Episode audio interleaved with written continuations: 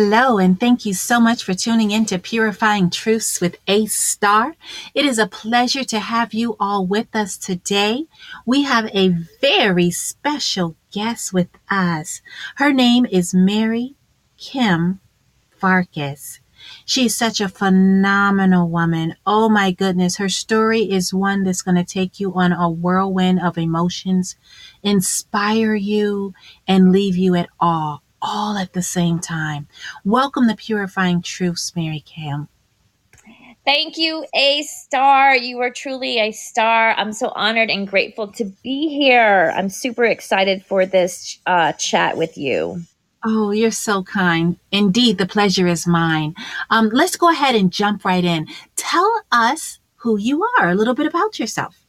Sure. Uh, obviously, my name is Mary Kim Farkas. The biggest flex I have is I am a mommy to an eight year old boy with Down syndrome. Mm-hmm. He was someone, meaning his diagnosis was something that I tried to prevent. I was trying to eat well, no doing any drugs, like try to have this like clean, you know, body growing up. But I was uneducated and I was scared to ever have a child with different abilities or special needs growing up because we were not around them growing up and we never had a conversation with them. We didn't know who they were. They were just these these children who walked on the side of the building going from one room to the next while we were in the lunch period. And mm-hmm. so, you know, God works in funny ways, you know, he gives us what we we pray for but on his terms, but not in a bad way. He's always mm-hmm. given us things that we don't think that we need. And so when I got pregnant, I was older and my fetus was diagnosed with Down syndrome and it was a soul searching journey.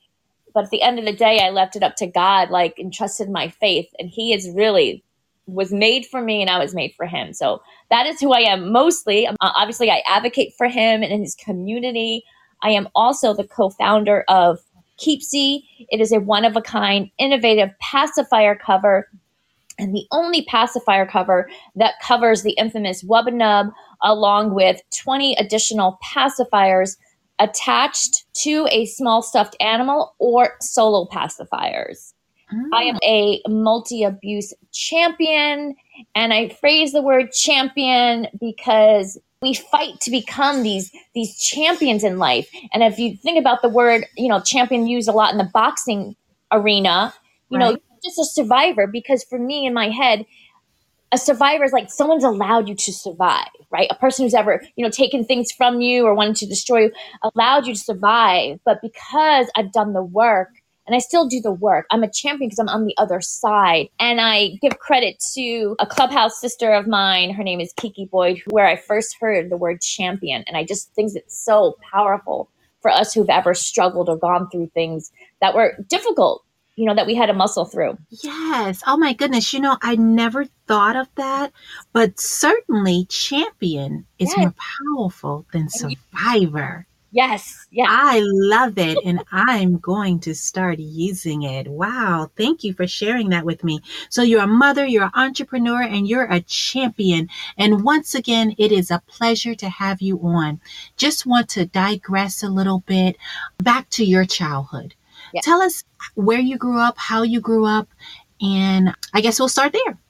Awesome. My mother came to the United States when she fell in love with my father, who was Italian Hungarian, my mom was in Korean. He was based in Korea. My family at that time lived up in the Bronx. So I actually was born in the Bronx and we lived there probably till I was almost five years old. Just like any neighborhood, neighborhoods start to change. And like there was an opportunity in Florida. I grew up in Florida, probably north of Clearwater in the Tampa Bay area called uh-huh. Port Richey. So I grew up in that town. I am a middle child. Growing up, I want to say I was the textbook version of a middle child. I have an older brother who is one year older than I am, and he was given the God given gift of artistry. Like when he was five years old, he can draw comic book characters in detail with wow. zero schooling. He was five years old. So he was given that God given gift. He was always the honor student, like A plus in every class that he had. The next year I had the same teacher and I got this throughout my whole school year. Oh my goodness, you are Billy's sister. Are you as smart as him?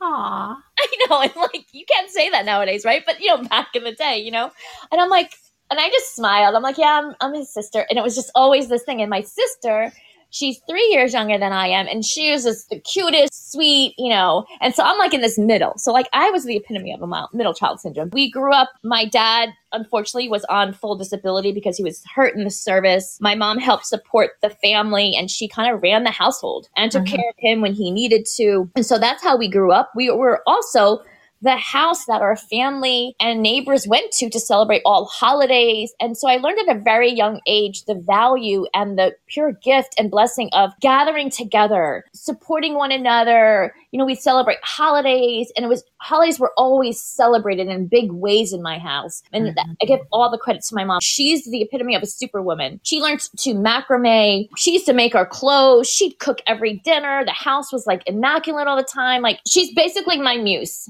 Wow. How I grew up. We the way you describe her, I picture she's who Whitney is singing about when she's saying, I'm every woman. Yes. she's doing it all. Is, yes. I don't even oh, know how wow. she did it. Like, let me just tell you story. During the holidays, my mom would literally cook pies, apple pies for the whole neighborhood, for the school, for everyone. Cookies, like thousands of cookies, like, and all by herself. I'm, I'm in amazement of like, how did she do all this stuff? But yeah, she's definitely that, uh, that song for sure. Wow. What a beautiful memory. And so, Mary Kim, you had an event happen in your life that changed things forever. Please tell us what that was and how it changed you and how your brother played a part in that. Um, as a kid growing up, we, you know, we had neighbors. Before I was 12, I babysat some of the neighbors, especially like some of the moms. They had to go to work in the morning. So I was responsible to watch the kids in the morning and, you know, make sure they get on the bus. And I woke up that morning and did not realize it at time my dad was in the hallway in front of our room, which was really weird that he was just laying there, you know, waiting for us. What I discovered later that evening is that my mother was no longer here on earth. She gained her wings, and my dad gained handcuffs. Yeah. And it, and it was so bizarre. And we were told basically at the precinct, they took us down as kids to the precinct and said, Hey, by the way, this is what happened. And what do you know about what happened today? there was no adult there saying that it was okay to have this conversation. But I guess, you know, the adults in my life at the time as our grandparent took us there. So I guess that was consent. I can't believe these adults were asking me these questions. And so we had to tell our story, whatever, and um, what happened. And I, I didn't know at the time, but, you know, as an adult, you know, they were investigating the situation. Mm-hmm. So with that, we immediately became ward of the state. And we only returned once back to our home and that was with, you know, back in the day, we had, you know, paper bags, you know, shopping paper bags. And that's how we did our overnight bags and we slept at our friend's house. And. I think mm-hmm. we were given a few paper bags and we were allowed at a certain amount of time to take whatever we wanted to fill those bags. Hmm.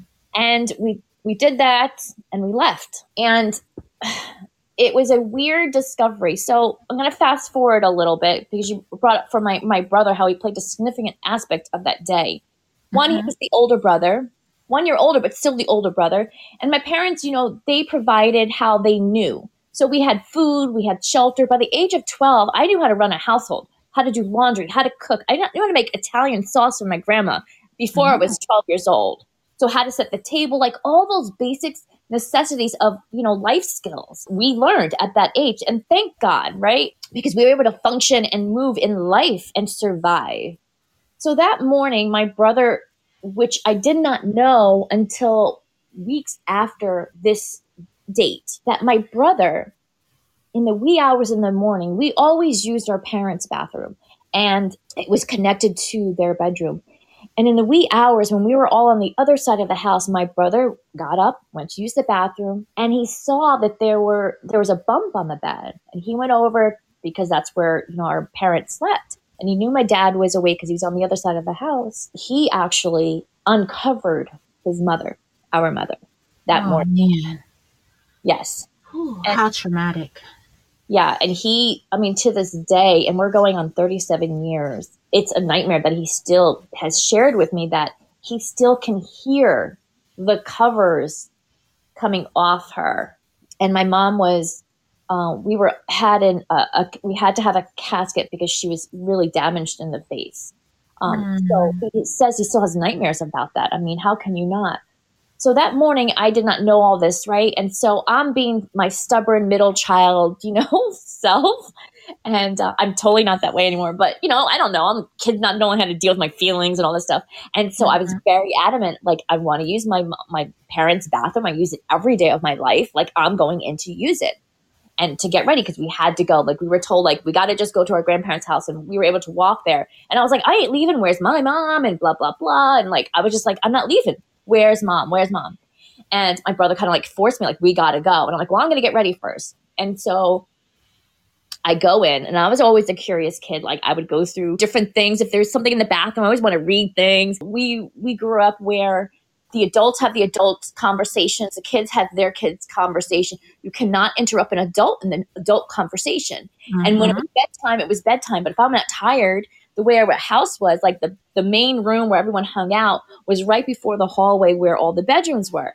And so like, oh yeah, everyone go to bed. Me, I'm like, I'm up. I would like listen against the wall. No one knew I was up still, and I would like to listen to the conversation. I was like nosy or just curious. I think more curious than nosy. It was just like, what are they talking about? You know, why can't we be? You know, and um, so mm-hmm. it's very adamant about you know getting ready, like I always do. And as I'm walking into uh, the bathroom, I'm heading into the door that's going into my parents' bedroom because it was still open a little. It, immediately, my brother comes in and blocks that door, closes it and blocks it. And then I was pissed. I was like, "What are you doing? Like, what's the big deal?" And he like he pushed me away, and I thought he was just being a just a, a brute little older brother, right? Mm-hmm. And I didn't understand, and I did not have this perspective or this memory growing up after that it wasn't until my actually my late 20s where I was deciding whether or not I should leave a 10 year relationship at that time. And I had to do a lot of good and bad and, and where I want to be and, and what my current life looked like and, and what I expect, you know, what I wanted in my life. And during this time, I sat all weekend, one weekend, and just try to like really deep, go deep in myself and like soul search. And it was in that quiet moment that it came to me like, the vision, the actual reliving it came in my head that the story that I just shared that my brother stopped me from going into that room that morning. Wow. And Mary Kim, I am so, so sorry for your loss. I mean, it is traumatic to lose anyone, but to lose your parent at the hand of another, to lose your mother at that, at your father's hand, it's just unimaginable. It's something that many of us only think happens on TV. Yes. Unfortunately, domestic violence is real and you are a champion. Even your mother is a champion. Look at the legacy that she left and you were so very young, but you still have those memories of those apple pies and, you know, her just being able to do everything having those celebrations. So I just want to say, um, you are phenomenal. I'm deeply sorry for your loss. Thank you, Star. I appreciate it. Um, getting teary eyed. Yeah, she was like amazing, and I am grateful for um, that gift that she's she gave us. You know, not knowing where her life would be. You know, but uh, so yeah, I'm just and just to know that you were in the home. You know, I- I'm so grateful that it wasn't like so many that we see on the news and, you know, everybody in the home yes is murdered. Yes. And sometimes they even commit suicide. So I understand you said that he was disabled. Yes. But somehow he was able to harm and then kill her. So what I also get out of that is don't underestimate those who are quote unquote disabled. Right, and he was on medication. Like I remember, mm-hmm. he had a a uh, cabinet full of medicine, so he mm-hmm. wasn't the same person after being disabled. And you know, um, there's just a lot of layers to that. But yes, I mean, he served our country. He was super smart, and um, and you know, the disability just you know altered his life and, and ours. I mean, thankfully we're here. You know, I was born, you know, out of that relationship, but Right. It altered it, you know? And so, yeah, that's a good awareness that, you know, we have to be mindful of those things. Absolutely. Absolutely. Now, your brother is a hero.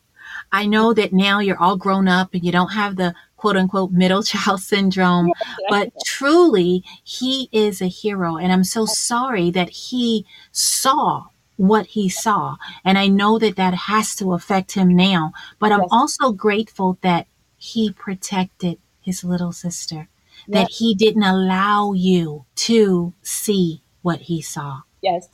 Now, at the same time, as you go through life from that point on, you know, I'm sure things evolve. Have you ever found yourself going through a period of self pity or why me, anger during your grieving process? I did.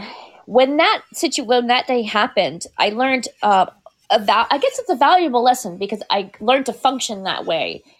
Is it 100% act, uh, like the right way to be i don't know but I, what i learned that that day and the preceding days after that and weeks and months after that is that life still goes on it doesn't mm-hmm. matter what situation or, or, or, or difficulty of life that comes into our life we pick up and we live life still there are birthdays to celebrate still we still have to go to school we still have to work we have to eat like life just picked up and kept going and so with that I was 12 at this time. You know, we go through our teenage years, you know, we, are with a different family. You know, you're going through your just teenager life, right? And, and then middle school and high school and college and all those things and all the things that come with it. And during this time, too, because of what my brother experienced in his early 20s, he was diagnosed with multiple mental health issues. Mm-hmm. And I was the person, like, literally, he was basically dumped at my apartment and to like take care of him Aww. And at this time, I didn't really know, like, you know, what he really saved me from because I didn't have that memory, right, at that time. Mm-hmm. But I mm-hmm. knew that he had witnessed that thing. And so I can't leave him because it's really, we have only each other. And so with that and all the things that came after that, there was always just all this stuff. And I went through all those emotions. I went through crying periods. I went through being mad. But a lot of it was like why? Like why god? Like why is this happening? Like i kept asking like haven't we proved enough? Haven't we gone through enough? Like why? Why why why? I can only imagine. Absolutely. But, and but, how how were you able to move on because so many get stuck in depression and anger and resentment but things you were able to turn that around yes two things I, I give it to one is how the adults function when that happened. We picked up and lived life. Life still goes on. And so I just lived life. I did what I wanted to do. But, you know, we don't, and, and I, you know, back when I was a kid, like all I wanted, you know, my birthdays and stuff were those little diaries, you know, the little locket and stuff. And mm-hmm. I just I and I don't know if I had this mindset because I actually experienced it or just me being my middle child syndrome growing up. It's like I didn't trust anyone with my feelings. Like I literally as a kid, if I was upset, I literally would go underneath the dining room table and we'd always have the dining room table, you know, decorated like with the pretty um tablecloth and plastic over it and stuff. Oh, yeah. and, and we had the big dining room chairs and if I was upset, I would hide underneath the dining room table, on top of the chairs, and cry silently. I would not cry in person. I don't know why. Maybe I was ashamed. Maybe I felt weakness, but no, I don't remember anyone telling me, like, you know, if you cry, you're weak. I think it was just my own being, right? And that's how I dealt with it. I would just cry underneath the table and I would write. And I still write today. And now that I'm older and gone through the process of things, I really think that writing my thoughts my stuff on paper really helped save me. So those uh-huh. two things is the journaling and how adults functioned afterwards. Like life goes on. You know, life is not always easy and you're going to get things thrown at you and tossed at you, people coming after you or whatever may happen. And we still have to live our life the best way. And that's what I learned. And those are two gifts that I think that's allowed me to be who I am. Have I gone to therapy? Do I still need to do the work? Yes, yes, and yes. But I think mm-hmm. that's kind of how I quote unquote survived that time period is those two lessons or those two activities. You know, writing is so therapeutic in all things. And definitely I can relate to writing putting you in a different space. When there's things that you can't or don't want to say that you can write it down. It is so therapeutic. And i'm glad that you found that that was an outlet for you because otherwise it could have been turned inward. And like i said you know you could have been suffering with so many so many other things such as depression and such. Um, so I know that eventually, you know, um, as you move on in life and as you say, life still goes on. Mm-hmm. How long did your father, he got cuffs, but for how long? Um, three years. Hmm. I think that's important because it's such a short time for taking a life. Yeah. It, it's, it's, that in itself is a tragedy, in my opinion. Yes. After the very short three years, um, and you had, you know, become an adult and had moved on, you actually went to see your father and his new bride? Yes. Well, they were married several years at this time. And I, it was really several things. One, I was, uh, I, after high school, all I wanted to do was like get a job and stuff. And so I was able to, at that time, you're able to get associate's degree and work and get paid decent money. You know, you can't really do that these days as much. And so that's all I wanted. I wanted to be on my own and make money. And somewhere in my 20s, it was twofold. One, I want was really, since I was 16, really wanted to uh, be on the hunt, basically, of learning more about, about my mom's story. Like I wanted to be the person to tell my mom's story. But I only knew what I knew from the age of 12. And I don't really know her, her side of the family, which most of them are based in Korea. Never mm-hmm. met them. So that was kind of like my back of my head mission. At the same time, all this was happening, my brother gets diagnosed. And so I remember my dad had a cabinet full of medicine. I know it was from his disability from being hurt in the service, but like, was it hereditary? Was mental illness hereditary? Like, all these questions came to being because I wanted to understand more so I can be better help to my brother and his doctors and all that stuff. And mm-hmm. so I wanted to find out and you know, I have friends I've known since I was 8 years old and and so they know this and so bizarre. While I was thinking this thing, one of my friends received a folder on her desk and she was in uh, some kind of billing situation and obviously she knows my last name, she knows my history. And she calls me up at work and says, I think I have your dad's file. And I was like, What? You know, this is God, I gotta tell you. And I'm like, What? She's like, Yes. I'm like, Oh my gosh, wait, you gotta tell me everything. She's like, You can't say anything. I'm like, Of course I'm not gonna say anything. And you're like, I'm not gonna tell anyone, right? And uh, then she's like, you can't share this. I'm like, no, I'm not going to share like who got whatever. And so she starts reading the history, and I'm like, that's him. That has to be him. Like all the details of what I knew, like that was him. And so it was so bizarre. I was planning to go down to my hometown to go visit my friends and stuff. And so with that, I got an address, and on my trip, we it was our mission. Like so, me and my friend now we're on a mission, right? Because she was there when all this came down, and we no. went to house number. Was this for closure or to confront him? Uh, were you angry or you really just wanted closure and answers? I think I wanted information. I wanted to know that I am standing here still, even after what you did. And I say that because when when we did get the new address from where he was, because the address that we had was an old address, but people were so kind. I guess, you know, I was his daughter looking for him. They gave me where he mm-hmm. lived, right? And so I went driving by there and I didn't know what to do. We drove around in circles probably for like 15 minutes around the little cul de sac. And I finally wrote a little piece of note like, this is Mary Kim. And I underlined Kim like really bold, Farkas. Mm-hmm. My mom's name was Kim. So I mm-hmm. wanted, it's been several years since he's seen me, you know, and I wanted to know like, I'm connected to Kim Farkas. I wanted to just, just like here, I'm still here. Like it did not just, and now, now I'm talking about it. I didn't realize it at the moment, but now I'm saying it out loud. Like, I think I just want to say like, you didn't destroy me. Like I'm here. Right. But mm-hmm. I also mm-hmm. wanted information to help my brother. Like that was a really original purpose. But you know, when you you meet someone that you haven't met, you don't really know these emotions that's going to overtake you.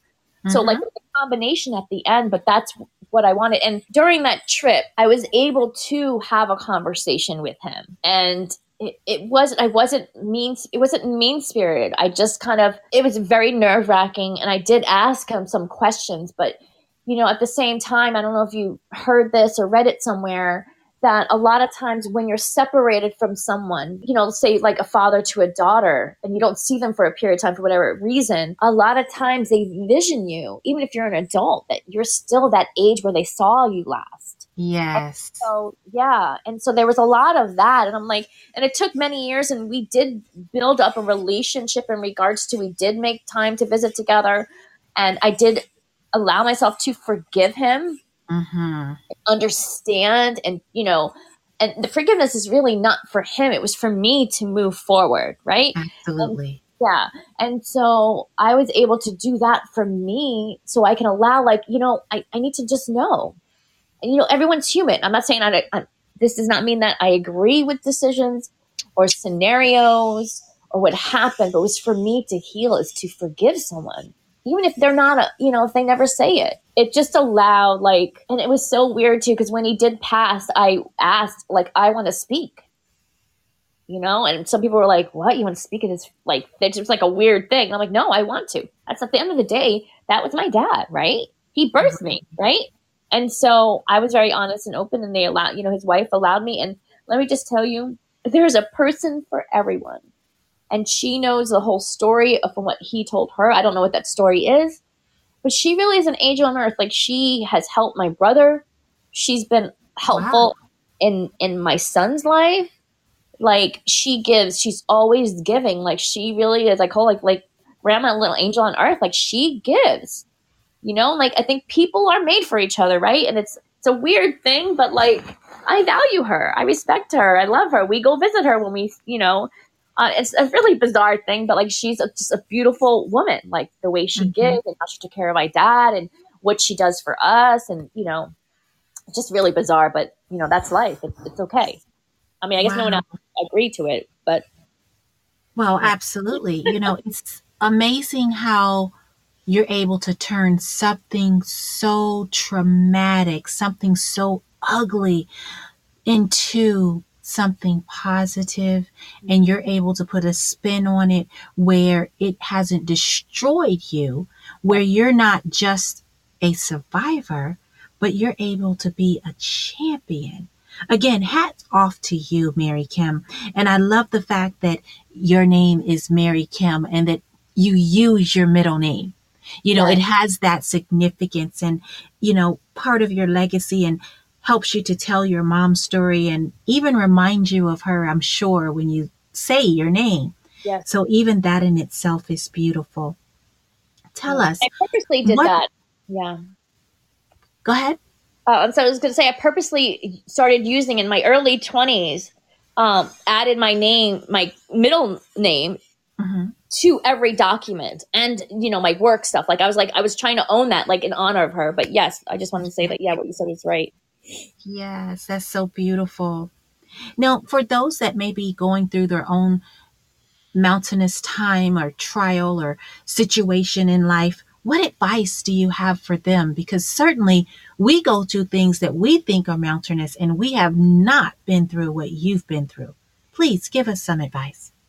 I would say the best advice I can give the things that we go through or the people that have affected our lives in a negative way does not determine who you are as a person. It determines who they are. And we as people, as humans, as who you are, you do have the power to choose and to make the choice to live the life that you want to live, to be the person you want to be. Do not allow the people or the things that have created holes in your soul affect or change who you're I want for me it was God, but whoever your person is, your higher being is created you to be. Mm-hmm. Like if you think about it, our fingerprints are only our fingerprints. And like how many billions is there billions of people in this world? No one on this earth in this universe has the same fingerprint as you. So your life is already determined with all your gifts and all those dreams that keep popping up in your head that don't go away, but you're not really sure if you should do it. Do it That's why you Mhm. have those thoughts in your head. That's why those dreams don't go away. They're yours. So don't allow someone else to determine your life. You have the power to choose it. I Own love the fingerprint. Like just it's okay. Forgive. Forgive for that for you, not for anyone else. It gives you it's so powerful. And I suggest too, like if you need therapy, you go to therapy, you write, you do what you need to do the work, but don't allow it to hold you back because your person, your higher being created you for those things that are in your head and the things that you want. They're yours. You got to take them. I totally agree. And I love the fact that not only are you forgiving, but you're not allowing any situation to determine or dictate who you are or who you're becoming. Yes. You're still unique as Mary Kim Farkas. Now, if the audience wants to connect with you, how can they do that?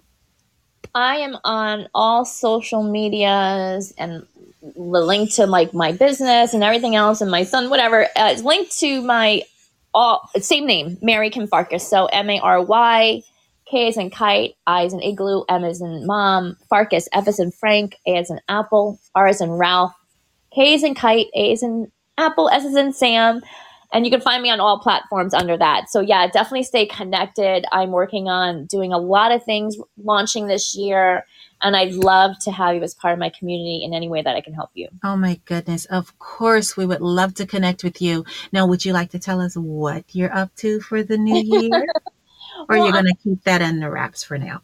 Well, one of them is definitely going to happen. It, it's in the works. All those journalings, all those years. Mhm. Um, I've been wanting to put it all in a book. There's definitely going to be a book or two definitely being released.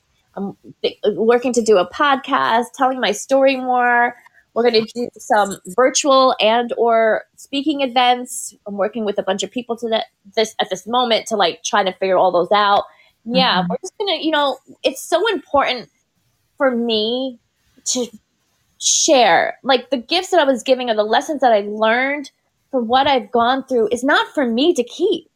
I feel it's my my my purpose to share it because some people don't have anyone to talk to or don't know that there's hope that there's you know light at the end of the tunnel tunnel or to see hope in the hopeless. Like you'll get through it. And so i feel like it's part of what i have to give back without wanting anything back. I just feel like everyone needs to be we just need to share so that people know that they're not alone and they too can be a champion Indeed, indeed. You are so inspirational. And I have switched from survivor mode to champion mode because of you, Mary Kim.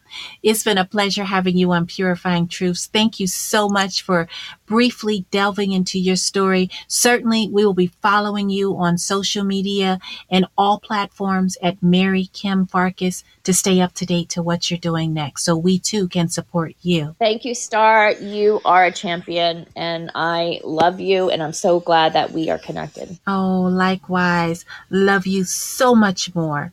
Thanks again for being on Purifying Truths. Thank you.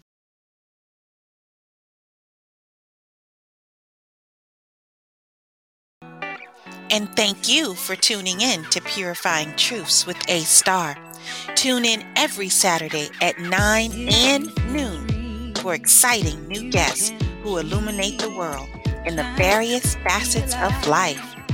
You too can connect with A Star. Facebook and Instagram at Facets of a Star. Please visit the website www.facetsofastar.com. Shine bright.